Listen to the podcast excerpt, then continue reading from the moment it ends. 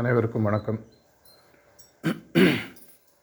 கிட்டத்தட்ட ஒரு ஆறு வருஷம் இருக்கும். ஒரு முறை ஏற்காடு போயிட்டு திரும்பி போகும்போது இங்கே வந்து ஒரு டீலாம் சாப்பிட்டு போனோம். அதுக்கப்புறம் இப்போ தான் வரேன் அஃப்கோர்ஸ் இங்கே இந்த ஆசிரமத்துடைய இடம் வாங்கின காலத்துலேருந்து இந்த இடத்துக்கும் முதல்ல சிட்டி சென்டர்லேருந்து ஒரு பரிச்சயம் உண்டு. பல தெரிந்த பழகிய முகங்கள் சில புதுமுகங்கள் எல்லோருக்கும் ஒரு அன்பான வரவேற்புடன் என்னோட சின்ன ஒரு சில கருத்துக்களை சொல்ல நினைக்கிறேன். இந்த காலகட்டத்தில் பார்த்தீங்கன்னா எங்கே போனோம்னாலும் அடுத்த தெருக்கு போனோம்னா கூட என்ன பண்ணுறோன்னா ஜிபிஎஸ் போட்டுன்னு போகிறோம் ஜிபிஎஸ் இல்லைன்னா இன்றைக்கி உலகமே இல்லாத ஒரு நிலைமை வந்துடுது. ஆனால் ஒரு காலகட்டத்தில் பார்த்தீங்கன்னா முக்கியமாக மாலுமிகள் கடலில் போகிறவங்களுக்கு நிலத்தில் போகிறவங்களுக்காவது வழி தெரியலனா எங்கேயா நின்றுடலாம் கடலில் போகிறவங்களுக்கு வழி தெரில அப்படின்னு சொன்னால் ரொம்ப கஷ்டம். எந்த பக்கம் போகிறோம்னு தெரியாது. எந்த பக்கம் திரும்பினாலும் நீர் நீர் நீர். அவங்க தொன்று தொட்டு அவங்க எல்லாருமே அவங்களுடைய வழிகாட்டியாக பார்க்கக்கூடிய ஒரு விஷயம் அப்படின்னு சொல்லி பார்த்தீங்கன்னா ஆங்கிலத்தில் நார்த் ஸ்டார்னு சொல்லி சொல்லுவாங்க. போல் ஸ்டார் நார்த் ஸ்டார் அப்படின்னு சொல்லி சொல்லுவாங்க. இது வந்து வடக்கு திசையில் ஒரு பெரிதாக தொடர்ச்சியாக ஒரே இடத்துல இருக்கும். மற்ற நட்சத்திரங்கள்லாம் பார்த்திங்கன்னா எத்தனுடைய பிளானட்டரி பொசிஷன் சன்னை சுற்றி வரக்கூடிய இடத்த விட்டு அது அப்பப்போ மாறும். தமிழ் இதுக்கு பேர் துருவ நட்சத்திரம்னு சொல்லி சொல்லுவாங்க. இது இருக்கக்கூடிய இடம் எப்பவும் ஃபிக்ஸ்டாக இருக்கும். இதை வச்சு மாலுமிகள் தங்களுடைய பாதை சரியாக இருக்கா இல்லையா? நம்ம டீவியேஷன் ஆகிறோமா அப்படின்றத கண்டுபிடிச்சி கோர்ஸ் கரெக்ஷன் பண்ணிப்பாங்க. ஆன்மீகத்துக்கும் இதுக்கும் ஒரு பெரிய ஒரு தொடர்பு இருக்குது துருவ நட்சத்திரம் ஆக்சுவலாக பார்த்தீங்கன்னா நார்த் ஸ்டார்னு சொன்னால் வடக்கில் இருக்கக்கூடிய ஒரு நட்சத்திரம். தமிழ் நல்லா தெரிஞ்சவங்களுக்கு ஒருத்தர் வடக்கில் இருக்காருன்னா என்ன அர்த்தம் தெரியுமா? அவருடைய காலகட்டம் முடிந்து வடக்கில் இருக்காருன்னா வடக்கே நோக்கி போகிறாருன்னா மேலே போக போகிறாருன்னு அர்த்தம். கடைசி காலகட்டத்தில் தான் வடக்கில் இருக்கணுமா? அதாவது ஒரு ஒரு அறுபது எழுபது எண்பது வயசு அந்த காலத்தில் வரும்போது அவங்களுக்கு மனசுக்குள்ளே தோணும் என்னுடைய காலகட்டம் முடிஞ்சிடுது நான் வந்து அவங்களுடைய தேவைகளை குறைச்சிக்கிட்டு எல்லாத்தையும் குறைச்சிட்டு கடவுளை நோக்கி பயணிக்கக்கூடிய ஒரு விஷயம். அதுக்கு இன்னொரு ஐதீகம் பார்த்திங்கன்னா வடக்கில் கைலாய மலை இருக்குது அதனால் வடக்கை நோக்கி செல்லுதல் வடக்கு இருத்தல் அப்படின்னு சொல்லி சொல்லுவாங்க. ஆனால் பிறந்தவங்க எல்லாருமே வந்து எல்லாருமே வந்து ஆக்சுவலாக நம்ம வடக்கு நோக்கி தான் போயிட்டுருக்கோம். என்றைக்குன்றது தான் தெரியாது. சில பேருக்கு இன்றைக்கி சில பேருக்கு நாளைக்கு சில பேருக்கு நாற்பது ஐம்பது வருஷம் கழிச்சு. அப்படி இருக்கக்கூடிய பட்சத்தில் இந்த இங்கிலீஷில் ஆக்சுவலாக கோயிங் அப் நார்த்துனா ஆக்சுவலாக வந்து வளர்ச்சியை குறிக்கும். யாராவது வியாபாரத்தில் இருந்தீங்கன்னா உங்களுடைய profit and loss account balance sheet எல்லாம் going up north sales is going up நார்த்னா வளருகிறது அப்படின்னு அர்த்தம். உயருகிறது வளருகிறதுன்னு அர்த்தம். நம்மளுடைய வாழ்க்கை முன்னேற்றத்திற்கும் சரி வாழ்க்கையில் உண்மையான குறிக்கோளை அடைவதற்கும் நம்மளுடைய குறிக்கோள் இந்த துருவ நட்சத்திரத்தை நோக்கி இருக்கணும். அதை மாறி ஒரு ஆன்மீகத்தில் இருக்கு. இந்த நட்சத்திரத்தை நீங்கள் ஆக்சுவலாக வந்து வரைஞ்சி பார்த்தீங்கன்னா குழந்தைங்களாம் வரையும். பார்த்தீங்கன்னா ஒரு சின்னதாக ஒரு வட்டம் இருக்கும். நிறைய முக்கோணங்கள் இருக்கும். ஆக்சுவலாக அது ஒரு அதுவும் ஒரு சூரியன் தானே. நட்சத்திரம் ஒரு சூரியன் இல்லை சூரியனும் ஒரு நட்சத்திரம். இப்படி வேணால் வச்சுக்கலாம். அது உருண்டை. இருந்தாலும் குழந்தைகள் வரையும் போது அது இப்போ இன்னும் கொஞ்ச நாள் கிறிஸ்மஸ் வருது. நிறைய அந்த நட்சத்திரம்லாம் தொங்கிடுவோம் பார்த்தீங்கன்னா ரவுண்டாக இருக்கும். எல்லா இடத்துலையும் ஒரு நார்மலாக ஒரு அஞ்சு முக்கோணங்கள் இருக்கும். நம்மளுடைய அந்த ஸ்பெஷல் பெண்டுலம் நிறைய பேர் பார்த்துருப்பீங்க. அது கூட பார்த்தீங்கன்னா கிட்டத்தட்ட அந்த ஷேப்பில் தான் இருக்கும். இதில் இந்த முக்கியமாக இருக்கக்கூடிய அந்த நடுவில் இருக்கக்கூடிய வட்டம்ன்றது நம்மளுடைய குறிக்கோளை நமக்கு புரிய வைக்கக்கூடிய ஒரு விஷயம். நான் எல்லா இடத்துலையும் திரும்பி திரும்பி எவ்வளோ வருடங்கள் நீங்கள் இந்த பாதையில் இருக்கிறீர்கள் இன்றைக்கி சேர்ந்துருக்கீங்களா? இருபது வருஷமாக இந்த பயணத்தில் இருக்கீங்களான்றது முக்கியம் இல்லை. உங்களுடைய குறிக்கோள் உங்களுக்கு தெளிவாக இருக்கிறதா? ஒவ்வொருத்தருக்கும் ஒரு குறிக்கோள் இருக்கலாம். ஆன்மீகத்தில் இருக்கிறவங்க எல்லாருக்குமே கடவுளுடன் ஒன்றாக வேண்டும் குருநாதருடன் ஒன்றாக வேண்டும் அப்படின்ற குறிக்கோள் இருக்கணுன்ற அவசியம் இல்லை. ஒவ்வொருத்தருக்கும் ஒரு மாதிரி. சில பேருக்கு மன நிம்மதி சில பேருக்கு மகிழ்ச்சி சில பேருக்கு அன்பை செலுத்தக்கூடிய ஒரு மனிதனாக மாற வேண்டும் அப்படின்ற எண்ணம். சில பேருக்கு வந்து மீண்டும் பிறவாத நிலை. சில பேருக்கு அட்லீஸ்ட் ஒரு மைண்ட் ரீஜன்லேயே தான் இருக்கணும். ஸோ தட் பிறவா நிலையை தாண்டி அதை தாண்டி போகக்கூடியது. சில பேர் கேட்டிங்கன்னா தேர்ட்டீன் பாயிண்ட் ஒருத்தர் ஒன்று ஒன்று சொல்லுவாங்க. ஆனால் இந்த நடுவில் இருக்கக்கூடிய வட்டமானது உங்களுடைய குறிக்கோளை நீங்கள் அமைக்க வேண்டிய ஒரு முக்கியமான ஒரு எண்ணத்தை உங்களுக்கு மீண்டும் மீண்டும் கொடுக்கிறது. ஏன்னா நிறைய பேர் நம்ம என்ன பண்ணுறோம் நம்மளுடைய பொருளாதார வாழ்க்கையிலையும் சரி நம்மளுடைய ஆன்மீக வாழ்க்கையிலையும் சரி எப்போ ஒரு முறை அந்த குறிக்கோளை பற்றி நம்ம யோசிச்சிருக்கலாம். ஆனால் அதற்கப்புறமாக அந்த குறிக்கோளை நம்ம ஆல்மோஸ்ட் எல்லோரும் மறந்துடுறோம். இப்போ நீங்கள் ஒரு ஐம்பது பேர் இருக்கீங்க ஆன்மீகத்தில் எதற்காக இருக்கீங்கன்னு கேட்டால் ஒரு அறுபது பதில்கள் வரும். தவறுன்னு சொல்ல வரல. ஆனால் உங்களுக்கு அந்த நீங்கள் அமைத்து இருக்கக்கூடிய குறிக்கோளில் தெளிவு இருக்கிறதா? பிடிப்பு இருக்கிறதா? இதுதான் என்னோடய குறிக்கோள் அப்படின்றதில் எனக்கு ரொம்ப நான் தெளிவாக இருக்கேன் நான். ஐ எம் ஷுவர் அப்படின்னு சொல்லி சொல்லுவாங்க. வெரி வெரி ஷுவர்ன்ற மாதிரி. அது மாதிரி எவ்வளோ பேர் இருக்கீங்க? கைத்துக்கு போனால் உங்களுடைய பதிப்பேட்டில் டைரியில் இன்றைக்கி தயவு செஞ்சு உங்களே நீங்கள் ஒரு கேள்வி கேட்டீங்க. என்னுடைய குறிக்கோள் நான் இந்த பாதையில் எதற்காக இருக்கிறேன்? இது முக்கியமாக இன்றைக்கி முதல் சிட்டிங் எடுத்த சில பேருக்கும் சரி ஏற்கனவே இந்த மார்க்கத்தில் பயணித்திருப்பவர்களுக்கும் சரி இது ஒரு முக்கியமான ஒரு எப்பயுமே கோர்ஸ் கரெக்ஷன் சொல்லுவாங்க. தவறான பாதையில் செய் செல்வதனால் அதிலே செல்லணுன்ற அவசியம் இல்லை. எங்கேயுமே பயணிக்காமல் ஒரே இடத்துல இருக்கிறதும் எந்த விதமான பிரயோஜனமும் இல்லை. குறிக்கோளை நோக்கி எந்த அளவுக்கு வேகமாக போகிறோம்? தவறான பாதையில் ரொம்ப வேகமாக போயும் பிரயோஜனம் இல்லை. இப்போ குறிக்கோள் இந்த பக்கம் இருக்குது நார்த் ஸ்டார் எனக்கு தெரியும். இருந்தும் நான் வந்துட்டு ஒரு ஆங்கிளில் போனேன்னு சொன்னால் எங்கே நான் போக போகிறேனோ போக போகிறதில்ல அப்படின்ற பட்சத்தில் இன்றைய தினம் முதல் தினமாக எடுத்துக்கொண்டு என்னுடைய குறிக்கோள் என்ன? இதுதான் என்னுடைய ஆன்மீக குறிக்கோளாக இல்லை வேறு ஏதாவது புதுசாக இருக்கா? பத்து வருஷம் முன்னாடி நான் சேர்ந்தபோது ஏதோ லிட்ரேச்சர் படிச்சிருப்பேன். என்னுடைய ப்ரிசெப்டர் ஏதாவது சொல்லியிருப்பார். இதை வச்சு இதுதான் குறிக்கோள் நினச்சிருப்பேன். அதுக்கப்புறம் பல மாஸ்டருடைய வீடியோக்கள் பல புத்தகங்கள் பல விஷயங்கள் கேட்கும்போது என்னுடைய சிந்தனைகள் இன்னும் செதுக்கப்படுகிறது மாறுகிறது. புதுசாக நான் யோசிக்க ஆரம்பிக்கிறேன். இதுக்கு மேலே ஏதாவது இருக்குமா? இதுக்கு மேலே ஏதாவது இருக்குமா? அப்படி இருக்கிற பட்சத்தில் அந்த குறிக்கோள் தெளிவாக அமைஞ்சிடுச்சுன்னு உங்களுக்கு தெளிவாக இருந்தால் அப்படி இல்லைனா தயவு செஞ்சு உங்களை நீங்கள் உள்நோக்கி பார்க்க வேண்டிய ஒரு தருணம்.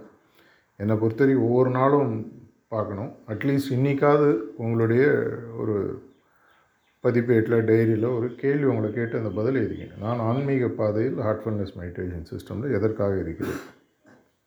அது என்னவோ அதை எழுதிக்கணும்.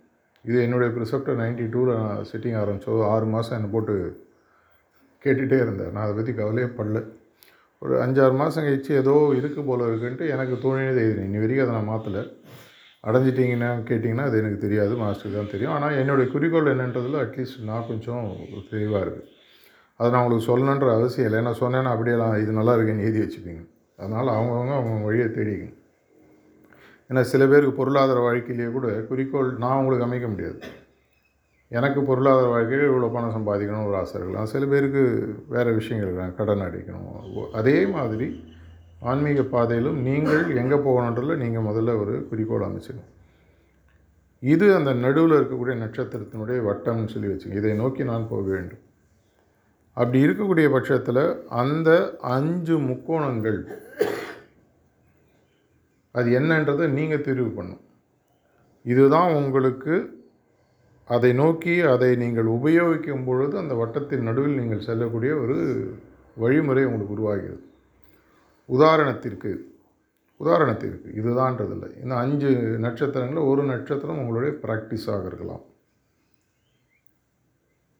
இந்த மார்க்கத்தில் எனக்கு கொடுக்கப்பட்ட அனைத்து டூல்ஸ் அனைத்து ஒரு எப்படி ஒரு கார்பெண்டருக்கு ஒரு டூல்ஸ் முக்கியமோ அதே மாதிரி நம்மளுடைய பாதையில் நம்ம முன்னேறுவதற்கு நமக்கு டூல்ஸ் முக்கியம். வண்டி மட்டும் வாங்கி கொடுத்தா வரும் வண்டி ஓட்ட தெரியணும் அப்படின்னா என்னுடைய பயணத்தில் நான் செல்ல வேண்டிய எனக்கு உ- உபயோகமாக இருக்கக்கூடிய கருவிகள் என்ன?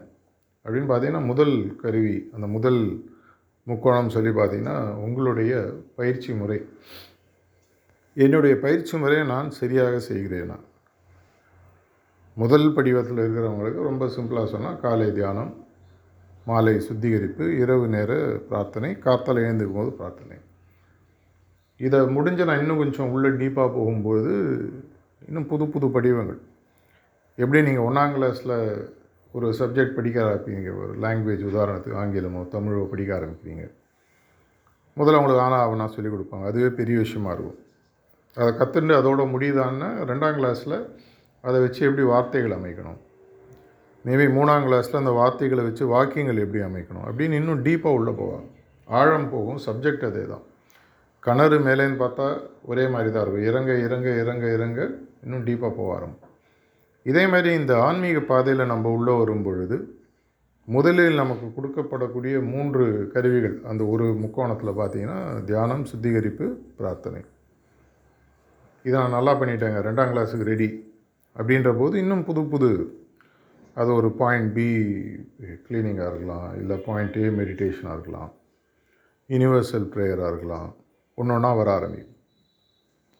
இதை என்னுடைய வழிமுறையில் நான் சரியாக செய்ய ஆரம்பிக்கும் பொழுது இந்த அஞ்சு முக்கோணங்களில் ஒரு முக்கோணம் சரியான வழிமுறைக்கு வருகிறது. இன்னும் நாலு முக்கோணம் இருக்குது நான் திரும்பி நான் சொல்கிறது மல்டிபிள் சாய்ஸ் மாதிரி தான். உங்களுக்கு இந்த அஞ்சு முக்கோணம் எதுவோ நீங்கள் எடுத்துக்கோங்க. உங்களுடைய விருப்பம். இந்த இன்னொரு முக்கோணம் இந்த தியானத்தின் மூலமாக தொடர்ச்சியாக நான் செய்வதன் மூலமாக என்னுடைய தொடர்நிலை எண்ணம் கான்ஸ்டன்ட் ரிமெம்பரன்ஸ் வளருகிறதா? அது முக்கியம். வெறும் கடனேன்னு சொல்லி கார்த்தால அஞ்சராச்சு ஆ உட்காருப்பா. சாயங்காலம் ஆறாச்சு ஆ க்ளீனிங் பண்ணு. நம்ம வீட்டில் கூட சொல்லுவாங்க கடனேன்னு எந்த வேலையும் செய்யாத நம்ம பெரியவங்களாம் சொல்லுவாங்க. கடனேன்னு வேலை செய்யாத யாருக்கோ வாங்கிட்டேன் தலையெழுத்து அடைச்சாகணும். அதே மாதிரி யாரோ சொல்லிட்டாங்க ப்ரிசப்டர் கழுத்து இருக்கிறாரு கேட்குறாரு செஞ்சாகணும். அது மாதிரி இல்லாமல் ஆத்மார்த்தமாக செய்ய ஆரம்பிக்கும் பொழுது ஒரு அவருடைய ஒரு கண்டினியூஸாக ஒரு கனெக்ட் ஆகக்கூடிய ஃபீலிங் நமக்கு டெவலப் ஆரம்பிக்கும்.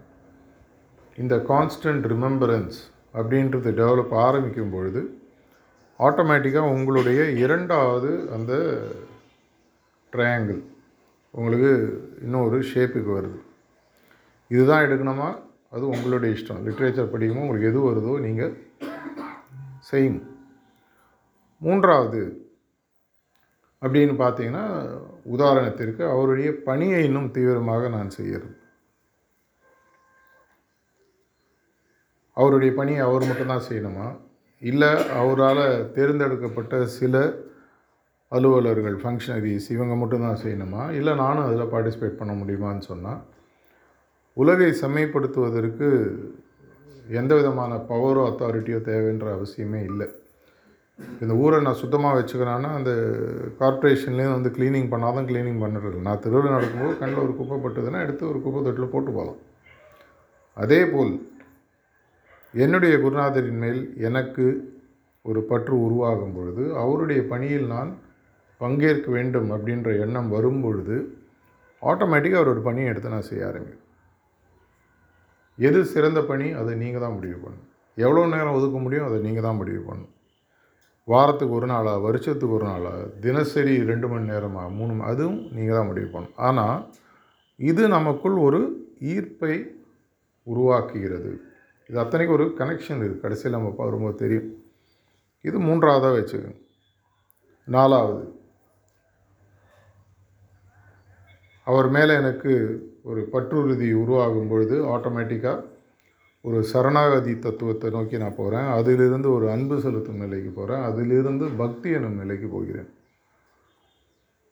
இது நாலு அஞ்சில் நீங்கள் ஒன்றுத்தை வச்சும் போகலாம் அஞ்சுத்தை வச்சும் போகலாம் அடிஷ்னலாக வேணாலும் உங்களுடைய ட்ரையாங்கிள்ஸ் நீங்கள் முக்கோணங்களை ஆட் பண்ணிட்டே போகலாம் எனக்கு அவர் மேலே ஒரு அதீத பக்தி உருவாகும் பொழுது இந்த அவர்னு நான் சொல்லும்போது ஓ மாஸ்டரில் எவ்வளோ தூரம் மாஸ்டர் சொல்கிறது இது ஓ மாஸ்டர்ன்ற வார்த்தையில் மாஸ்டர்ன்றது உண்மையான கடவுளை குறிக்கக்கூடிய வார்த்தை. ஆனால் என்னுடைய புரிதல் மூலமாக என்னுடைய குருநாதருக்கும் அந்த கடவுளுக்கும் வித்தியாசம் இல்லைன்ற ஒரு புரிதல் எனக்கு ஏதோ நேரத்தில் வரும். இது வாயால் சொல்லிலாம் இப்போ நான் சொல்லிலாம் நீங்கள் நம்ப முடியாது. ஒரு தடவை பாபுஜி மகாராஜ் யூஎஸில் போகும்போது ஒரு அபியாசி அவரை இன்ட்ரடியூஸ் பண்ணார். I brought God from India for you ஏன்னா பாபுஜி மகாராஜ் சொன்னால் அந்தால வாய் முன்னு இருக்கு சொல்லுவேன் சார்ஜி சொன்னார் அவர் கரெக்டாக தானே சொல்கிறாரு அவன் சொல்கிறது கரெக்டாக இருக்கலாம் ஆனால் அவன் உணர்ந்து சொல்ல. நீ உணர்ந்திருக்க அவன் உணரல.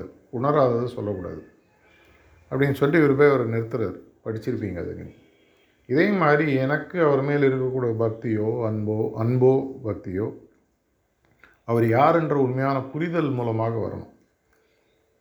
இதே மாதிரி பல பல விஷயங்கள் இருக்குது மூன்றாவது நாலாவது மூணு விஷயங்கள் சொல்லி நாலாவது. இது என்னுடைய மார்க்கம். இது என்னுடைய மிஷன் நான் அதில் ஒரு அங்கத்தில் இருக்கிறேன். எப்படி ஒரு நாடு முன்னேறனா ஒவ்வொரு பிரஜையும் இது என்னுடைய நாடுன்ற ஃபீலிங்கோடு இருக்கணும்னு சொல்லுவாங்க. கென்னடியோட ஃபேமஸ் வார்த்தைகள் நாடு என்ன செய்தது உனக்கு? என்று நினைக்காத நீ நாட்டுக்கு என்ன செய்யணும் do not worry what the country did for you ask what you did for the country அதே மாதிரி நான் மிஷனுக்கு என்ன பண்ணுறேன் மிஷன் எனக்கு நிறையா பண்ணியிருக்கு. நம்மளால் நிறையா பேரால் ஆல்மோஸ்ட் ஒரு தொண்ணூற்றி ஒம்பது சதவீதம் மக்களுக்கு நமக்கு மிஷனால் என்ன கிடச்சிருக்குன்றது ஆக்சுவலாக நமக்கு அளவிட தெரியாது. ஏன்னா நம்மளுடைய பிறந்த காலத்துலேருந்தே நம்மளுடைய எண்ணங்கள் எல்லாமே பார்த்திங்கன்னா எண்ணிக்கையில் நம்ம பார்க்க ஆரம்பிச்சிட்டோம். நல்லா படிச்சியான்னா நல்லா படித்தேன்னு ஸ்டூடெண்ட் சொல்லுவான். ஆனால் மார்க் இருபதுன்னா ஆனால் நல்லா படிக்கல. நல்லா படித்ததுக்கும் மார்க்குக்கும் சம்மந்தம் இல்லைன்றதை நம்ம சிறு வயதில் உங்களுக்கு புரிய வைக்கல. வளரும்போது என்ன ஆகுது? நல்லா படித்தானா தொண்ணூறு வாங்கணும். பிட் அடித்து பாஸ் பண்ணால் கூட ஓகே தொண்ணூறு வாங்கணும். எதான பேப்பர் சேஸ் பண்ணுறியோ பிட் அடிக்கிறியோ மனப்பாடம் அடிக்கிறியோ வாந்தி எடுக்கிறியோ? ஸோ அப்படின்னா சின்ன வயசுல என்ன சொல்லி கொடுக்குறோம்? எல்லாமே ஒரு எண்ணிக்கை. பையன் நல்லா செட்டில் ஆகிட்டான் என்ன? ஒரு லட்சம் சம்பாதிக்கிறான். என் பையன் அந்த அளவுக்கு எனக்கு நாற்பதாயிரம் தான் சம்பளம் ஆனால் அந்த பையன் வேஸ்ட்டா அப்படி கிடையாது. இது வந்து ஒரு எண்ணிக்கை சார்ந்த விஷயத்தை நோக்கி நம்மளுடைய எண்ணங்கள் முழுதாக அமைந்து விட்டன. நம்மளுக்கு மாஸ்டர் கொடுக்கக்கூடிய ஒவ்வொரு சிட்டிங் ஒரு முறை நாங்கள் காயத்தில் உட்காந்துருக்கும்போது மாமி சுலோச்சனா மாமி சாரிஜிட்டு கேட்டுட்டு இருந்தாங்க.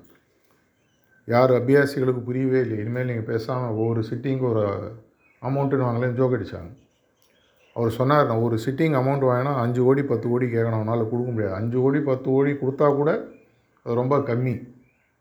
நான் எப்படி கேட்க முடியும்? அப்படின்னு சொல்லி சிரிச்சுன்னு சொன்னார். ஆனால் அதில் பல அர்த்தங்கள் புதைந்திருக்கணும் ஒவ்வொரு சிட்டிங்லேயும் நம்மளுக்கு கிடைக்கக்கூடிய ஆன்மீக முன்னேற்றமானது உங்களால் எவ்வளவு கோடி கொடுத்தாலும் வாங்க முடியாது. ஏன்னா பணம் கொடுத்து வாங்குவது இல்லை. அதான் இங்கிலீஷில் ஒரு ஃபேமஸ் சேயிங் இருக்குது camel can go through the the eye of the needle but not a rich man through the gates of heaven சொல்லி சொல்லுவாங்க. ஒரு ஊசியில் இருக்கக்கூடிய நுனையில் ஒரு ஒட்டகத்தை நுழைச்சலாம் ஒரு பணக்காரனை கொண்டு போய் சொர்க்கத்தில் உட்கார வைக்க முடியாதுன்னு அந்த காலத்தில் ஆங்கிலத்தில் ஒரு சேயிங் இருக்குது ஸோ நிறைய பேர் நினச்சிருக்காங்க நான் பணத்தை கொடுத்துட்டா எனக்கு ஆன்மீகம் கிடச்சிரும். பணத்தை கொடுத்தா மிஞ்சி போனால் ரெண்டு லட்டு கிடைக்கும் இல்லை கூட ரெண்டு மூணு வேறு ஏதாவது ஐட்டம் கொடுப்பாங்க தலையில் ஒரு கிரீடத்தை வைப்பாங்க தோல் ஒரு மாலையை போடுவாங்க. அதெல்லாம் வந்து உடலுக்கு செய்யக்கூடிய ஒரு அலங்காரங்கள். ஆனால் உங்களுடைய உள்ளத்திற்கு உங்களுடைய மனதிற்கு உங்களுடைய இதயத்திற்கு செய்யக்கூடிய உண்மையான அலங்காரம் நம்மளுக்கு புரியுறதில்லை. ஸோ இந்த நாலாவது நான் சொன்ன வார்த்தை இந்த மிஷன் எனக்கு இந்த மிஷன் என்ன பண்ணுது அப்படின்றது எனக்கு புரியவே போகிறதில்ல ஒரு கருவில் இருக்கக்கூடிய குழந்தைக்கு தான் தாய் தனக்கு என்ன பண்ணுறான்றது எப்படி தெரியும்? அது முதல்ல கருவில் இருக்கோன்றதே தெரியாது. கருவில் இருக்கோன்றது வெளியில் வந்து வளர்ந்து தன்னுடைய தாய்ப்பட்ட கஷ்டங்கள் தெரிஞ்சதுக்கப்புறம் தான் ஓ என்னோடய அம்மா இவ்வளோ பண்ணியிருக்காங்களா? அதேமாதிரி ஆண்கள் படக்கூடிய கஷ்டங்கள் அவங்களுடைய பசங்களுக்கு வயசான எங்கள் அப்பா எவ்வளோ கஷ்டப்பட்டுருக்காரு. ஆனால் அதுக்குள்ளே இருக்குமோ நமக்கு தெரியாது. நம்ம இந்த மிஷனுக்குள்ளேயோ நம்ம இந்த மார்க்கத்துக்குள்ளேயோ இருக்கும்போது நமக்கு என்ன கிடைக்கிறது அப்படின்றது நமக்கு அதனுடைய அருமை தெரியறதுக்கு வாய்ப்பு ரொம்ப ரொம்ப அதனால தான் சொன்ன தொண்ணூத்தொம்பது சதவிகிதம் அபியாசிகளுக்கு அவர்களுக்கு என்ன கொடுக்கப்படுகிறது என்று தெரியாது. உதாரணத்துக்கு இன்றைக்கி சிட்டிங்கில் என்ன கிடச்சிது? உங்களால் எவ்வளோ பேரால் அக்யூரேட்டாக சொல்ல முடியும். தெரியாது. உங்களை கேட்டு நான் எம்பாரஸ் பண்ண விரும்பலை. ஏன்னா பலமுறை சாரிஜி தாஜிலாம் சிட்டிங் முடிச்சா நான் என்ன நடந்ததுன்னு கேட்பாங்க. என்ன சொன்னாலும் சாட்டிஸ்ஃபேக்டரியாக இருக்காது அவங்களுக்கு ஏன்னா அவங்க பண்ணது வேறு ஏதோ இருக்கும். நம்ம ஏதோ ஒரு மேம்போக்காக புரிஞ்சிட்ருப்போம். அதை சொல்லுவோம். சரி பையன் இன்றைக்கி ஒரு நாள் தேறி வருவான்னு விட்ருவாங்க இதே மாதிரி இன்றைக்கி இன்னும் சிட்டிங்கில் நடந்தது? ஒரு அப்சர்வராக நான் பார்க்குறதுனால தெரியுது. ஆனால் நம்மளுக்கு எவ்வளோ பேருக்கு என்ன கொடுக்கப்பட்டது மிஞ்சி போனால் சிட்டிங் எப்படி ஆ நல்லா இருந்ததுண்ணா. சூப்பராக இருந்தது. அப்சார்பிங் அது தாட்ஸ் வந்தது. நான் தூங்கிட்டேன். இவன் ஒரு அஞ்சாறு தான் ஸ்டாண்டர்டாக சொல்கிறது தாஜி ஒரு டாக்கில் சொல்கிறாரு பல லட்சம் கண்டிஷன்ஸ் இருக்குது ஒவ்வொரு சிட்டிங்லேயும் மாஸ்டர் ஒவ்வொரு கண்டிஷன் நம்மளுக்கு கொடுத்துட்டே போகிறாரு அப்படின்னு சொல்லி சொல்கிறார் ஸோ நம்மளுக்கு மிஷின் என்ன பண்ணிது? நம்ம மிஷினுக்கு என்ன பண்ண போகிறோம் அப்படின்றலாம் நம்மளுக்கு அளவுகோலால் பார்த்து திரும்பி கொடுக்க முடியாத ஒரு நிலைமை நம்ம இருக்கும். அதனால் நம்ம மிஷினுக்கு என்ன பண்ணோம் தெரியாது. நீங்கள் தான் முடிவு பண்ணும் அஞ்சாவது முக்கோணத்தை எடுத்து பார்த்தீங்கன்னா இந்த உலகத்தில் இந்த ஆன்மீக பாதையில் வந்ததுக்கப்புறம் இந்த உலகத்திற்கு நான் என்ன செய்ய போகிறேன்? ஒரு பணக்காரனா இன்னும் பத்து பேருக்கு பணம் சம்பாதிப்பது எப்படின்றது சொல்லிக் கொடுப்பான். ஒரு வாத்தியாராக இருந்தால் அந்த சப்ஜெக்டில் ஒரு அடிஷ்னல் நாலேஜ் என்னன்றதை கொடுப்பாங்க. ஒவ்வொருத்தர் அவங்களுடைய தொழிலில் மற்றவங்களும் சொல்ல முடியும். செய்கிறாங்களா தெரியாது. செய்ய முடியும். ஒரு ஆன்மீக பயணத்தில் இருப்பவங்க நம்மளால் என்ன பண்ண முடியும்? உலகத்தில் இருக்கக்கூடிய பல கோடி ஆன்மாக்கள் எதற்காக இங்கே வரோன்றது தெரியாமல் இங்கேயே சுற்றிட்டுருக்கு இது உண்மையான இந்த இது சொன்னால் புரியக்கூடிய அளவு கூட நிறைய அபியாசிகளுக்கு பக்குவம் இருக்குதில்ல. நாங்கள் இதெல்லாம் அப்படியா? அந்த அளவுக்குலாம் ஒன்றும் தெரியலையே இது ஜெயிலில் உள்ளே இருக்கிறவங்கள போய் பார்த்தீங்கன்னா ஜெயிலே நல்லா இருக்குன்னு வெளியில் வராமல் இருக்கணும்னா நிறைய பேர் இருப்போம் அந்தளவு உள்ளே செட்டில் ஆகிடுவாங்க அதே மாதிரி பல ஆன்மாக்கள் உடல் என்னும் ஜெயிலில் பூந்ததுக்கப்புறம் அதுவே நல்லா இருக்குன்னு சொல்லி எதற்காக வந்தோம்? இந்த உடலை உபயோகித்து நாம் எங்கே செல்ல வேண்டும்ன்றது தெரியாமல் கன்ஃபியூஸாக இந்த உடலே நம்ம தொடர்ச்சியாகும் அப்படின்னா இந்த உலகத்தில் நான் திருப்பி கொடுக்க வேண்டிய ஒரு முக்கியமான விஷயம் ஒரு மெழுகுவத்தியினுடைய வேலை இன்னொரு மெழுகுவத்தியை தான் அணைவதற்கு முன்னால் ஏற்ற வேண்டும். ஒரு வாழையினுடைய வேலை தான் இந்த வாழைன்ற அந்த இடத்த விட்டு போகிறதுக்கு முன்னாடி வாழையடி வாழைன்னு சொல்லுவாங்க. அடுத்த வாழை மரத்தை உருவாக்க வேண்டும். அப்படின்னா ஒரு ஆன்மீக மார்க்கத்தை ஒழுங்காக புரிந்து கொண்டோம் என்றால் நம்ம இந்த உலகத்துக்கு என்ன செய்யணும்? இந்த கேள்விக்கு நீங்கள் பதில் யோசிச்சு பாருங்கள் நான் இதை வந்து எதையும் சொல்லி உங்களுடைய சிந்தனைகளை நான் குறுக்க விரும்பவில்லை. உதாரணத்துக்கு நீங்கள் டெய்லி ஒருத்தட்ட போய் பேசுங்கன்னு சொன்னால் நீங்கள் ஒருத்தட்ட தான் பேசுவீங்க. உதாரணத்துக்கு உங்கள்கிட்ட யார்கிட்ட ஒருத்தர் ஒரு திறமை இருக்கலாம். ஒரே நாளாக உங்களால் ஒரு கோடி பேர்கிட்ட போய் சொல்ல முடியும். தெரியாது. கண்டுபிடிக்கலாம். வழிகள் இருக்கின்றன. அதை நான் எது ஒன்றுன்னு சொல்லி கொடுக்கணும்?